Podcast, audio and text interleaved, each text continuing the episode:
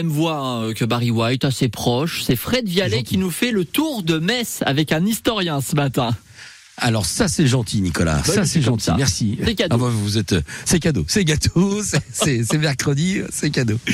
Euh, je suis avec Sébastien Wagner qui dirige les Parèges, la maison d'édition Messine, et qui est historien par ailleurs et qui euh, ce matin euh, a accepté de m'accompagner en ville pour euh, nous faire voilà une petite carte postale. Vous partez au travail, et ben on, on découvre, on- oui effectivement on redécouvre Metz peut-être avec un autre œil. Euh, euh, coup de cœur pour la place des Charrons où nous nous trouvons, euh, Sébastien.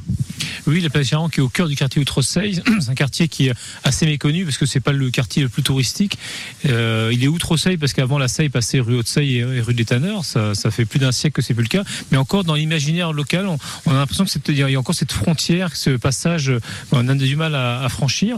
Et c'est un quartier très agréable avec un ensemble euh, patrimonial très fort, hein. beaucoup d'immeubles du XVIIIe siècle, avec cette place des Charentes un- l'hôtel de Burteigne, un, immeuble patricien de l'époque, de la fameuse époque des Pareils, je rappelle que Messine, un immeuble du XVIe siècle qui euh, va connaître une réhabilitation enfin, j'allais dire, parce que il est en très mauvais état. Oui, Il y a beaucoup de travaux, c'est une fortune. hein. Voilà, et on a la chance qu'il ait été conservé jusqu'à nous. euh, c'est un beau témoignage de cette époque, parce qu'il n'y a plus beaucoup d'hôtels patriciens.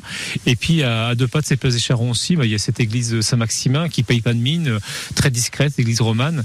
Et euh, quand on pousse les portes, eh ben, on, on, on découvre les, déjà le- la sérénité de, de- de l'architecture romane et, et puis le, le- le bleu des vitraux de, de Jean Cocteau. C'est une œuvre qui est euh, elle aussi très méconnue. Voilà, c'est la plus grande œuvre de, de Jean Cocteau. C'est son testament. Finalement, il a mis euh, euh, quasiment tout- tout- toutes les choses auxquelles il, a, il, a, il tenait, toutes les réflexions sont dans ses vitraux. Et on a ce, ce joyau à Metz. Et, euh, et- et malheureusement, beaucoup de médecins ne, ne les connaissent pas, ces vitraux. Et j'en- suis hélas, je le, je le confesse. Et donc c'est pour ça que euh, cet automne va, avoir- va être euh, organisé une année Cocteau qui va permettre de faire connaître les liens que Cocteau avait avec la ville de Metz, sont assez forts.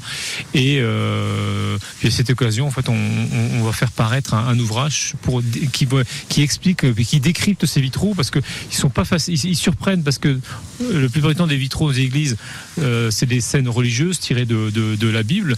Et là, on a beaucoup de, choses ésotériques liées à beaucoup de, beaucoup de mythologie, que soit gréco-romaine, voire inca, voire égyptienne.